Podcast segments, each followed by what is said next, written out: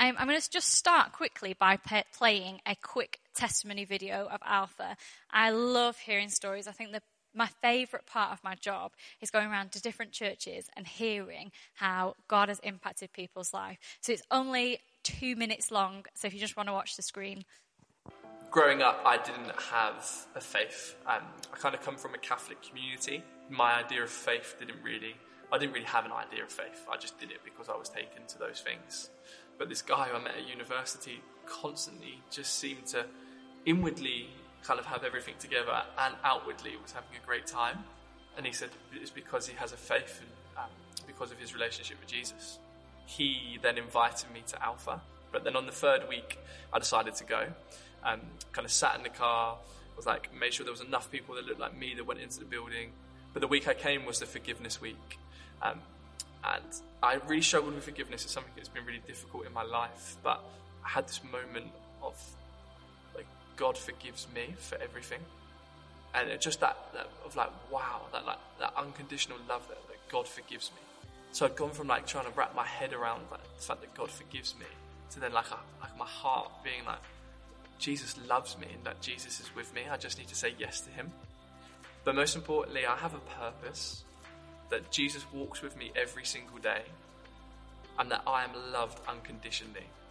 And that, that just blows my mind, and I have to remind myself of that every day. But because I was invited to Alpha, I was able to have asked those questions and um, have those moments of like pondering about these questions of life and faith and what it means to know Jesus. My life has been completely changed, and I walk every day with purpose.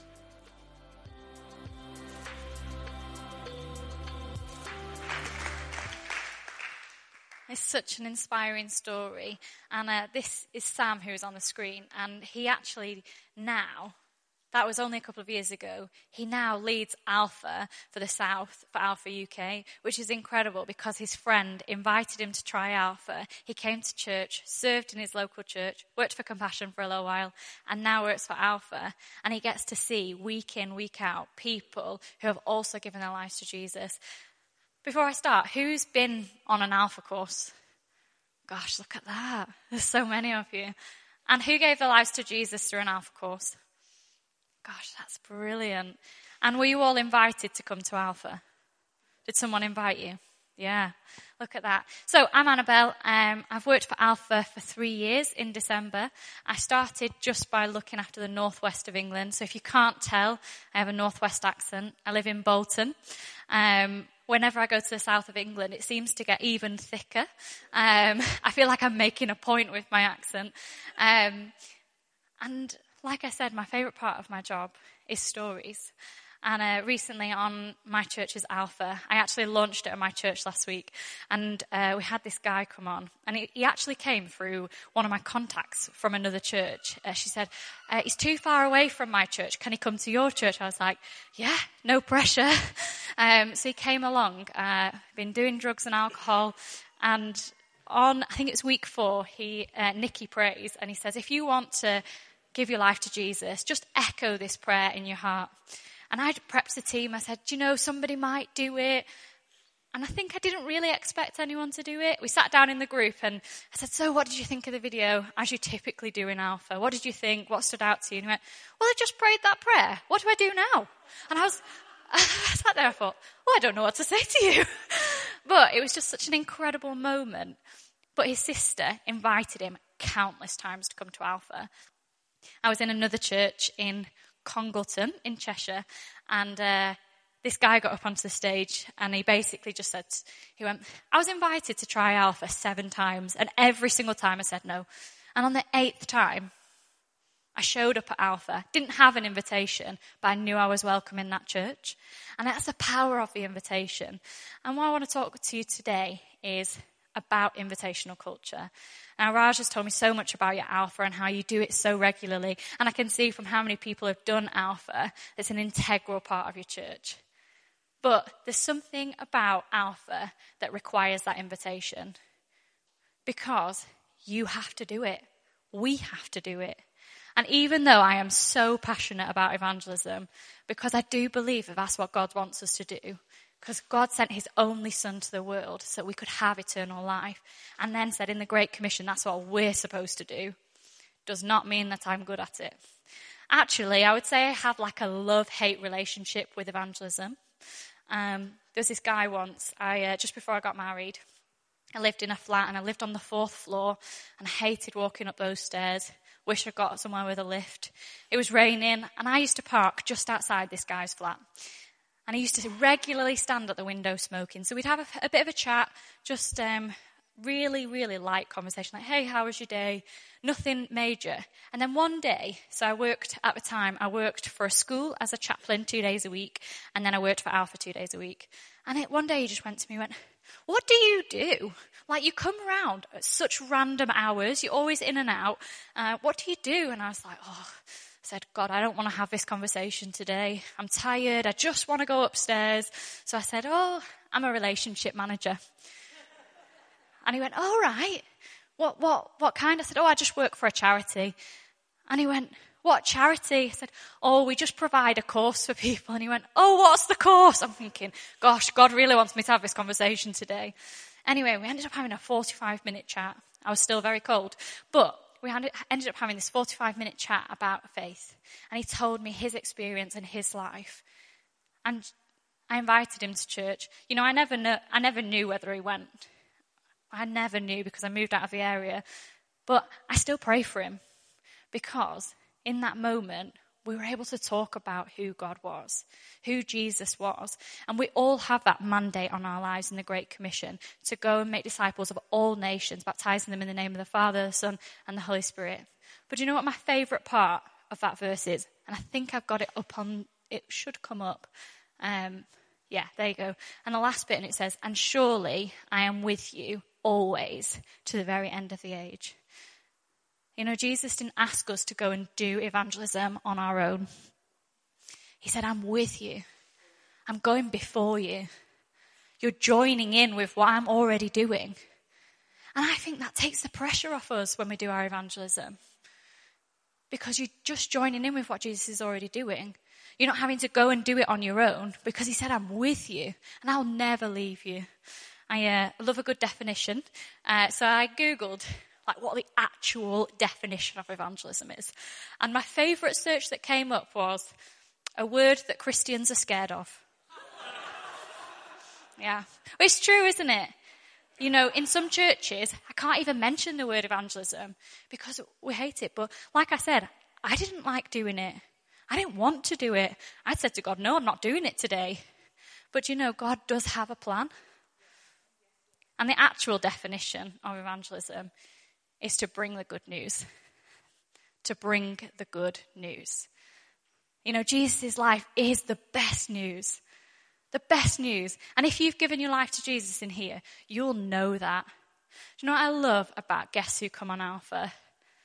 The next time Alpha's running, they are always the best inviters because their life has been so changed that they want their friends and family to experience it. But you know me, I've been to church my whole life. My whole life I've grown up in church. And when I was 11, my parents had split up, and I said to God, I said, God, if you are real, I need you to show up. My dad had completely gone. My mum became an alcoholic. I had three younger siblings at the time. I now have four. Three younger siblings. And I was just I was putting them to bed at night time, and I said, God, if you are real, I need you to help me. But you know when you're crying and it's like that hyperventilating kind of crying where you, you can't, you feel like you can't breathe. That's the kind of crying I was doing. And the moment that I said to God, if you're real, can you help me? You've got to show up. I can't do this anymore. It felt like a flood because it was like from the top of my head right down to my toes, a complete and utter peace. And ever since then, nobody could ever tell me that Jesus wasn't real because when I asked, he showed up. And I knew I knew that every time I asked Jesus to show up, he would show up. And you know, that's my story. I don't have this super cool from like doing drugs and alcohol all the way over to like radical transformation. My story is important and your story is important. Now I just want to take a couple of minutes. If you have your Bibles, I've forgotten mine, so I'm doing it on my phone. Uh, as I regularly do it on my phone, but I always feel like when I'm speaking, I should have my actual Bible with me. Um, but it's in Luke 5, verse 17, and it says, One day, Jesus was teaching, and Pharisees and teachers of the law were sitting there. They had come from every village of Galilee and from Judea and Jerusalem, and the power of the Lord was with Jesus to heal the sick. Some men came carrying a paralyzed man on a mat and tried to take him to the house to lay him before Jesus. When they could not find a way to do this because of the crowd, they went up on the roof and lowered him on his mat through the tiles into the middle of the crowd, right in front of Jesus. When Jesus saw their faith, he said, Friend, your sins are forgiven. The Pharisees and the teachers of the law began to think, began thinking to themselves, Who is this fellow who speaks blasphemy? Who can forgive sins but God alone? Jesus knew what they were thinking and asked, Why are you thinking these things in your heart? Which is easier to say, Your sins are forgiven, or to say, Get up and walk? But I want you to know that the Son of Man has authority on earth to forgive sins. So he said to the paralyzed man, I tell you, get up, take your mat, and go home. Immediately he stood up in front of them, took what he had been lying on, and went home praising God. Everyone was amazed and gave praise to God. They were filled with awe and said, We have seen remarkable things today. I always thought when people brought water up to the front that it was like to help them like get back to their spot. But I actually realized I just talk too much and I actually do just need a drink.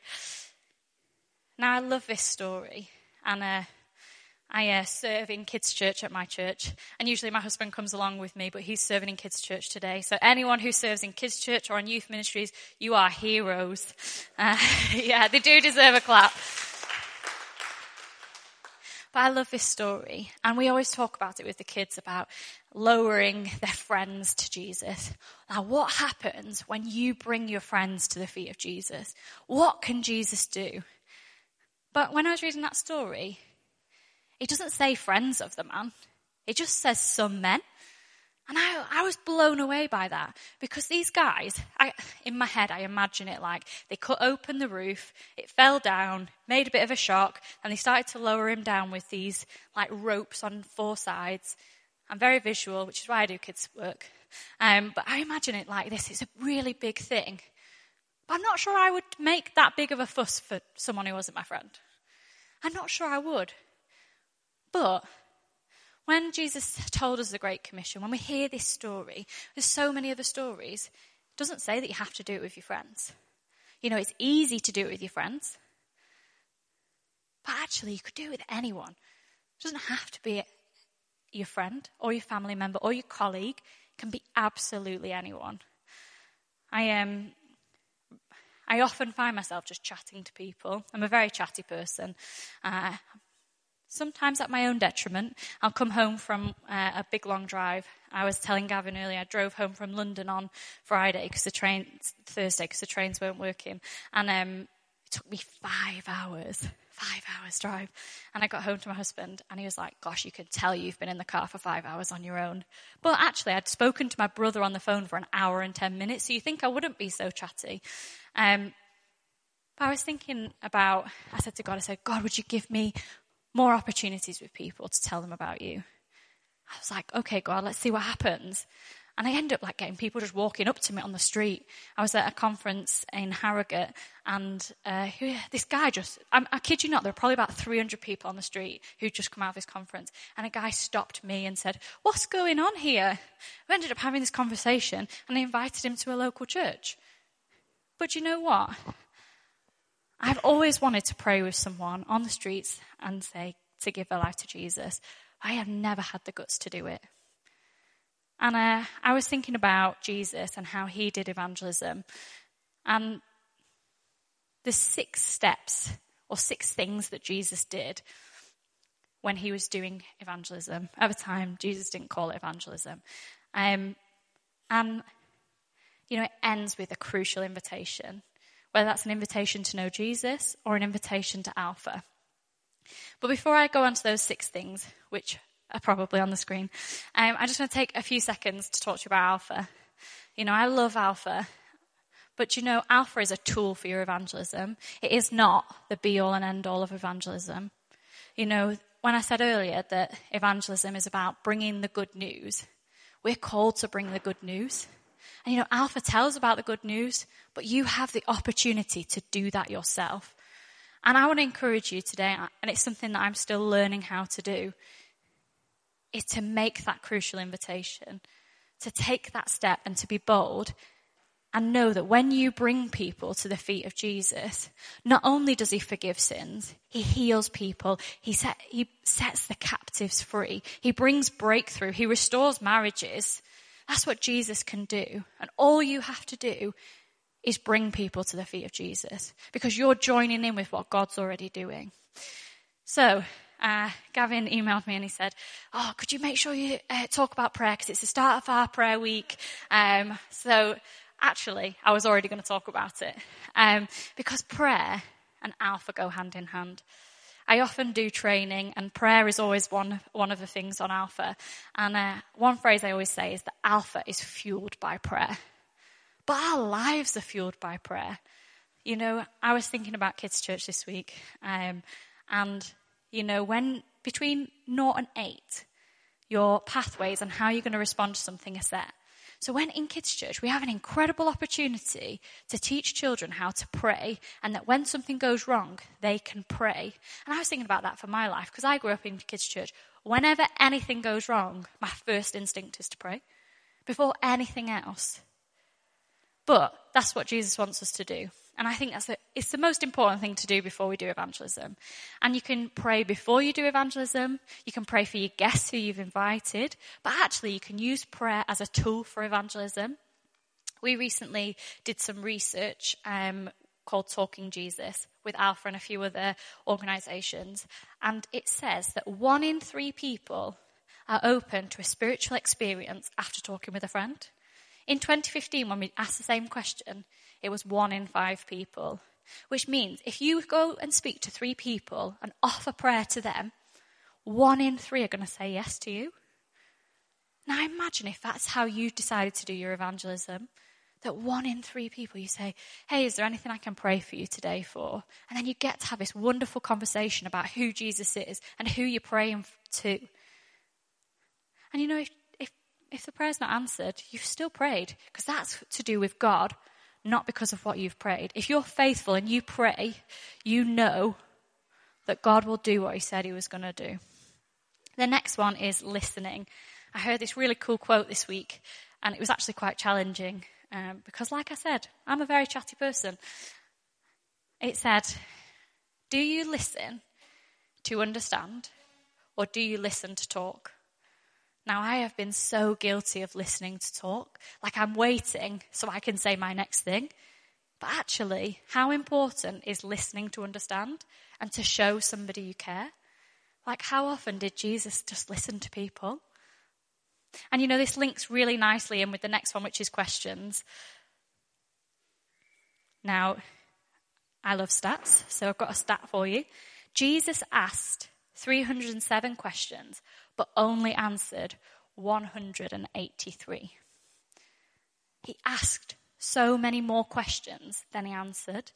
Now, what if you flip your evangelism upside down and flip your invitation upside down to ask more questions? So, if I was to ask you, what's your name? Sorry, Charlotte. Oh, what's a beautiful name? Charlotte, what's the most important thing in your life right now? Yeah, go for it. Your family. Now, if you would ask that question, like a really intentional question, how easy is it to take a segue to talk about God's family? How they're welcome in our church community that is a family. You are welcome in the family of God. You know, it's so easy when you're asking these questions that you can take the opportunity to do that. But sometimes it's not right to do that. And actually, just asking questions and showing you're interested is worth so much more than trying to ram something down someone's throat. I always thought of evangelism that it's so much about me speaking. But actually, what if your evangelism was just listening? It was just asking questions, following Jesus' example and doing that. Now, it's not enough to just do that because evangelism is to bring the good news. So, how do you do that? And you do that with your testimony. Now, I told you my testimony before, and um, what I said at the end was, I know that if I ever asked Jesus to be with me, if I ever asked him to show up, I know that he would. And often what I do after that when I'm sharing my testimony is to say, and if you want that for your life too, I would love to pray this prayer with you. You can have this. Or if I don't think it's right, I would love for you to come to Alpha to find out more about this. But you get to share your testimony and tell people what God has done in your life. But again, it's not enough. We've got to do more. We've got to bring the good news because what God will do in my life isn't what God's going to do in Raj's life. Because he does something different in each one of us because we all have different needs. So it might be a financial need that somebody has. It might be a relational need. It might be whatever it is. God will do something different. But you get to testify and share what God has done in your life. And the next thing to do is to bring clarity. And this is where you start to ask yourself the questions of who is God? Who is Jesus? Pretty much what Alpha is the first few weeks. Who is God? Who is Jesus? What's the problem? What was the solution? And if you can share that effectively and tell people, because people want to know what church is, they want to know who Jesus is. People are curious.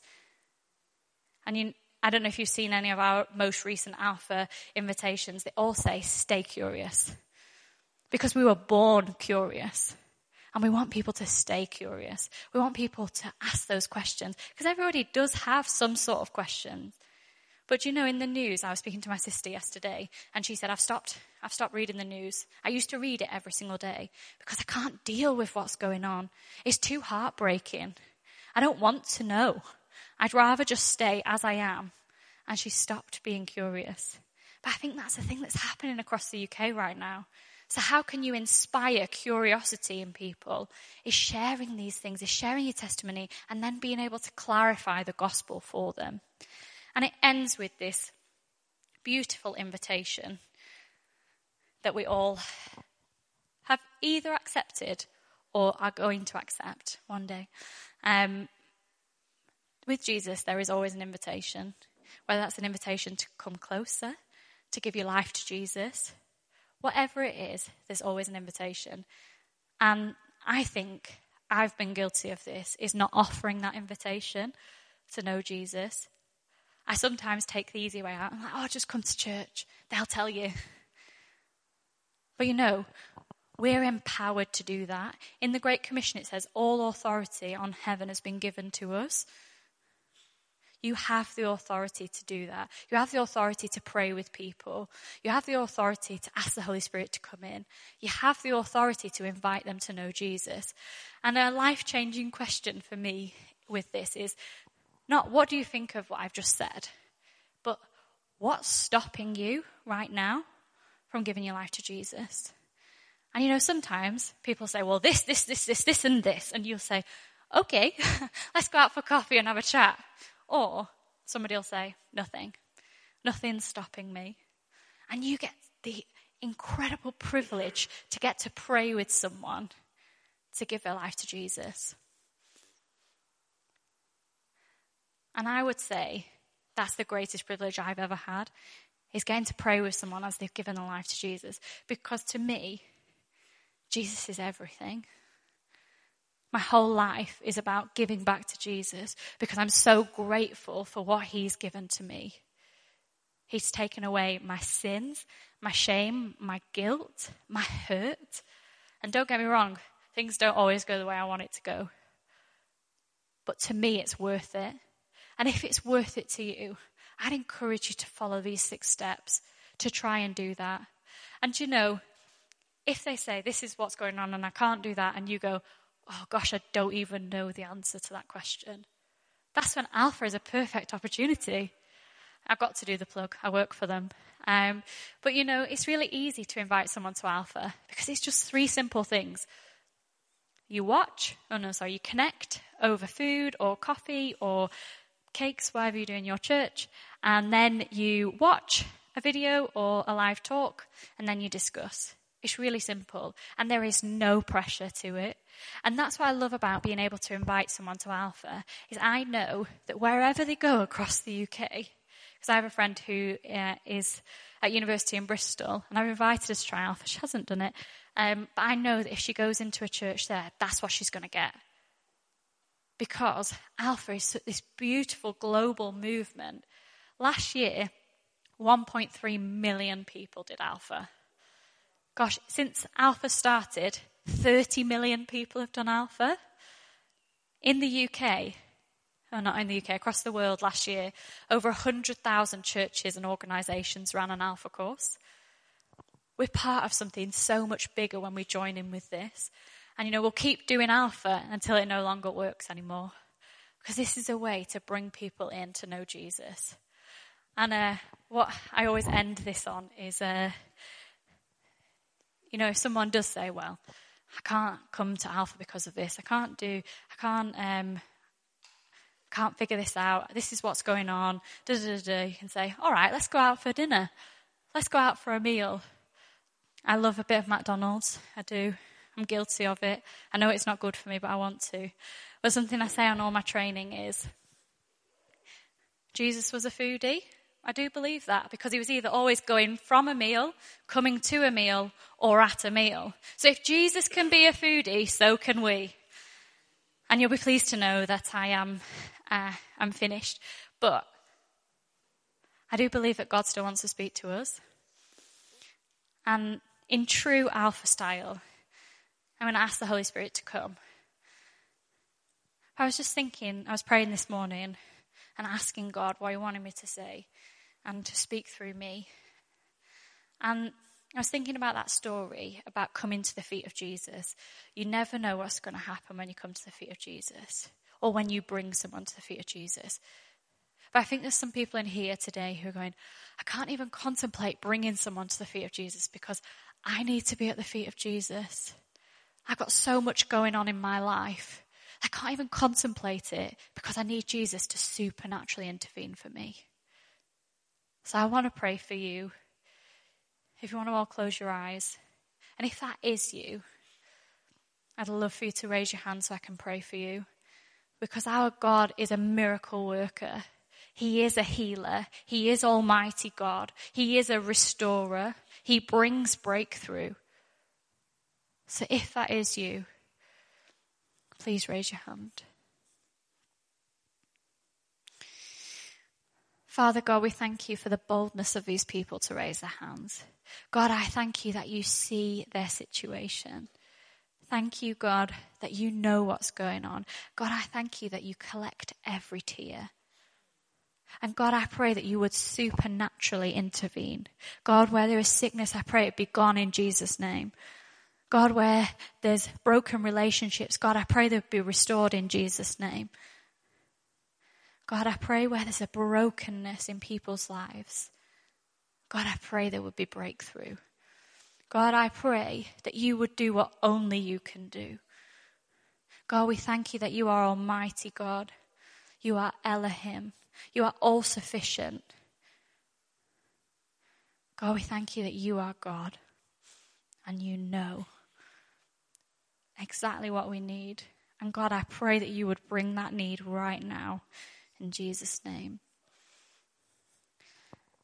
And I want to just stay here. And I ask the Holy Spirit to come. And um, I really would like to pray for healing this morning. Um, you know, that story is about healing, and, you know, Jesus just said, get up and walk. I would love to pray for healing this morning. And if that's you, I want to be really bold and I'd love for you to come to the front. It's a big ask and it's bold, but I'd love to lay hands and pray with you. And if you're staying in your seats, I'm going to invite the Holy Spirit to come anyway. So if you want to close your eyes and open your hands up to receive the Holy Spirit, the Holy Spirit might speak to you, might give you a word, a picture. He might have something to share with somebody else. Whatever it is, I pray that you'd be open to it. God, we ask you to bring your Holy Spirit. We pray the ancient words of the church Come, Holy Spirit.